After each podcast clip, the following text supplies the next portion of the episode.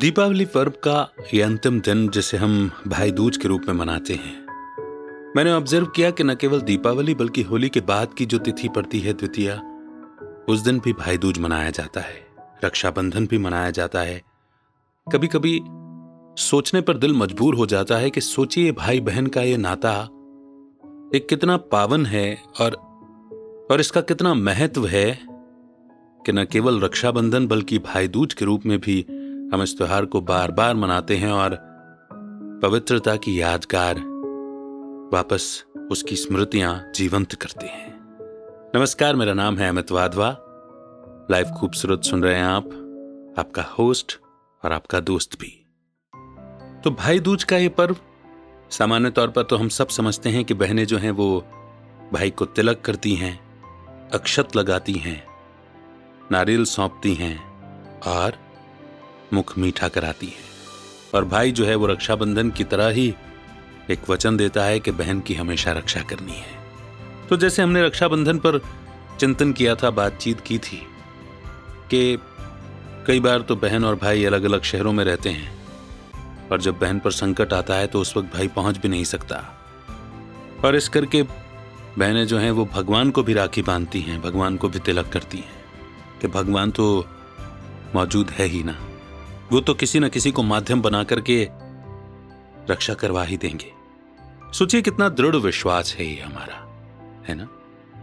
पर जैसा कि हर दिन के पीछे हमने आध्यात्मिक रहस्य की चर्चा की भाई दूज के पीछे भी क्या रहस्य है हम इस पर भी चर्चा कर लेते हैं। सबसे पहली बात तो यह है कि यहाँ पर आत्मिक नाता है। हम बहन दूज नहीं कहते, हम भाई दूज कहते हैं। क्यों?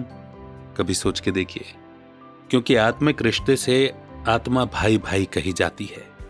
हम यूँ भी कहते हैं ना, हिंदू मुस्लिम, सिख, ईसाई आपस में सब भाई भाई तो हम किस आधार पर कहते हैं भाई भाई शारीरिक पिता के आधार पर तो हो नहीं सकते।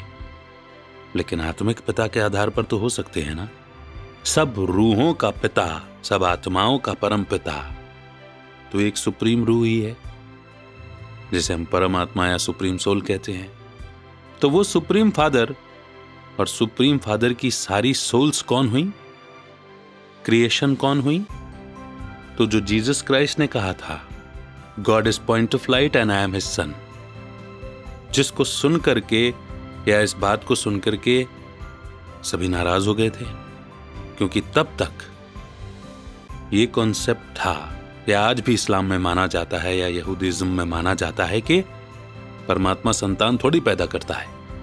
बिल्कुल ठीक बात है, न परमात्मा जन्म मरण में आता, न मनुष्यों की तरह कोई हरकत करता तो वो बच्चे पैदा भी नहीं कर सकता।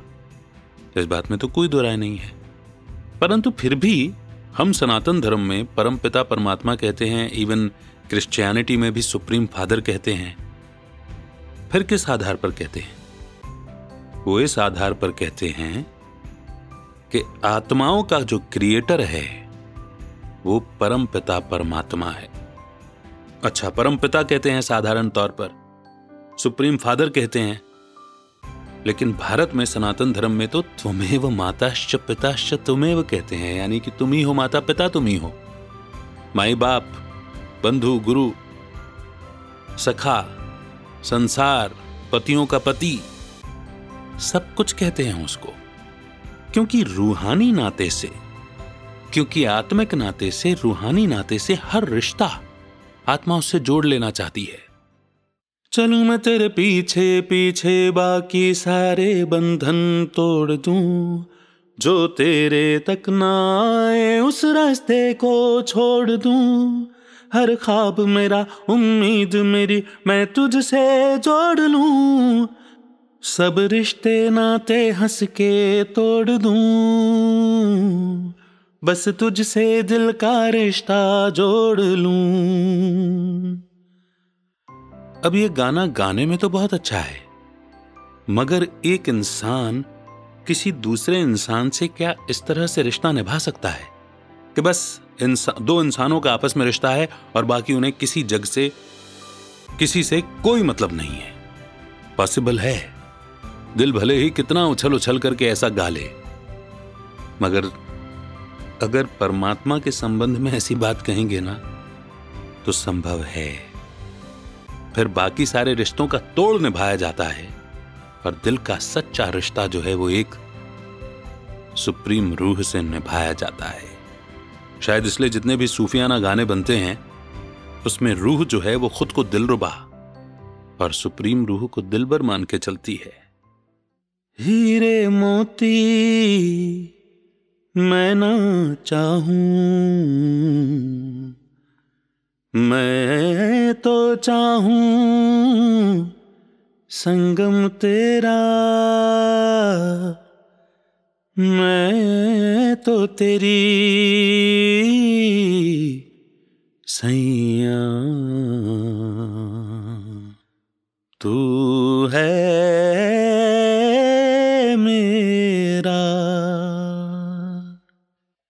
है ना? तो कितनी गहराई है? मगर हम इतनी गहराई से कभी सोचने की कोशिश नहीं करते। तो रूह का सुप्रीम रूह से जो नाता है, वो कैसा भी जोड़ा जा सकता है। मगर सोल टू सोल जो कनेक्शन है, वो जनरली या साधारण तौर पर भाई भाई आत्मा का नाता है। और इसलिए परमात्मा अपने बच्चों में कोई भेद नहीं करता। वो चाहे सोल चाहे मेल बॉडी में हो या फीमेल बॉडी में हो, वो सोल ही देखता है, वो मेल फीमेल नहीं देखता। जरा समझने की बात है। और इसी नाते पर हमने आत्मा भाई भाई का नारा लगाया और हमने कहा, हिंदू मुस्लिम सिख ईसाई आपस में सब भाई भाई। और इसके पीछे की गहराई इतनी सुंदर है कि जब एक आत्मा दूसरे आत्मा की भाई है, एक ही परमात्मा की रचना है तो किसी भी घर में, किसी भी जाति में, किसी भी धर्म में जन्म लिया हो। हर आत्मा सम्मान की अधिकारी है और किसी आत्मा को, किसी दूसरी आत्मा को नुकसान पहुँचाने का, अपमानित करने का कोई अधिकार नहीं बनता। और अगर यह समझ जाग जाए तो सोचिए फिर क्या होगा, फिर वही होगा। हम हर एक आत्मा के लिए दुआ करेंगे, उसका भला चाहेंगे। यानी हमारे कर्मों में रिफाइननेस आएगी, श्रेष्ठता आएगी। और अगर हमारे कर्म सुधर जाएँगे तो कर्मों पर आधारित हमारा भाग्य सुधर जाएगा। भाग्य सुधरना मतलब सुख का जीवन में आना। और सुख का जीवन में आना, उसके लिए ये निश्चित करना ज़रूरी है कि हम जब भाई दूज का त्योहार मनाएँ तो ज़ाहिर सी बात है कि अपनी बहन की सुरक्षा उसका वचन तो देना ही है। लेकिन हर भाई को यह भी सुनिश्चित करना होगा कि उसकी आँखें कभी गंदी नीयत से किसी और बहन को ना देखें। आत्मा को एक रोल मिला है। वो रोल जब बॉडी में रहते हुए आत्मा निभाती है तो अलग अलग संबंध भी निभाती है। लेकिन उन संबंधों में, हर संबंध में मर्यादा है। अगर भाई का रोल निभाना है तो कैसा भाई होना चाहिए मुझे? अगर बेटे के रोल में हूँ तो कैसा बेटा होना चाहिए मुझे? अगर पति के रोल में हूँ तो कैसा पति होना चाहिए मुझे? अगर पिता के रोल में हूँ तो कैसा पिता? सिमिलरली कैसी माँ, कैसी बहन, कैसी पत्नी और कैसे दोस्त? मगर जब से हम ये भूले हैं कि हम सोल हैं, हम अपने रोल भी अच्छे नहीं निभा पा रहे। हम कहते तो हैं फिलोसफिकल वे में we all are the actors on this earth पर हम भूल गए हैं कि वो एक्टर जो है, वो हम आत्मा ही हैं। वो मैं आत्मा ही हूँ जिसे एक्ट करना है, अपना रोल बखूबी निभाना है। मगर वो क्या रहा है? रोल की भी बैंड बज गई है और रोल की बैंड बजने की वजह से सारी सजा भी जो है, वो सोल को भुगतनी पड़ती है तो सोल की भी बैंड बज गई है। तो आत्मा दुखी है, पुकार कर रही है। बेचैन है और इस बेचैनी में वो मनमानी कर रही है और एक विशेष सर्कल में फंस गई है क्योंकि बेचैनी से छूटना चाहती है और आकर्षण की दुनिया जो है, जहाँ तमाम अट्रैक्शंस हैं इन्फेचुएशंस हैं, वो और गलत गलत जगह ले जाते हैं गलत गलत काम कराते हैं और गलत काम करके कोई सुखी नहीं हुआ। तो इस विशेष सर्कल से निकलने के लिए सेल्फ रियलाइजेशन बहुत इंपॉर्टेंट है। पूरे दीपावली के पर्व में हमने सेल्फ रियलाइजेशन ही किया है और सबसे बड़ा सेल्फ रियलाइजेशन सबसे बड़ा सच है कि मैं कौन हूँ? तो मैं हूँ एक soul the son of supreme soul playing various roles और ये रियलाइजेशन आपको हर एक को सोल ही विजुअलाइज करवाएगा। रियलाइज़ करवाएगा।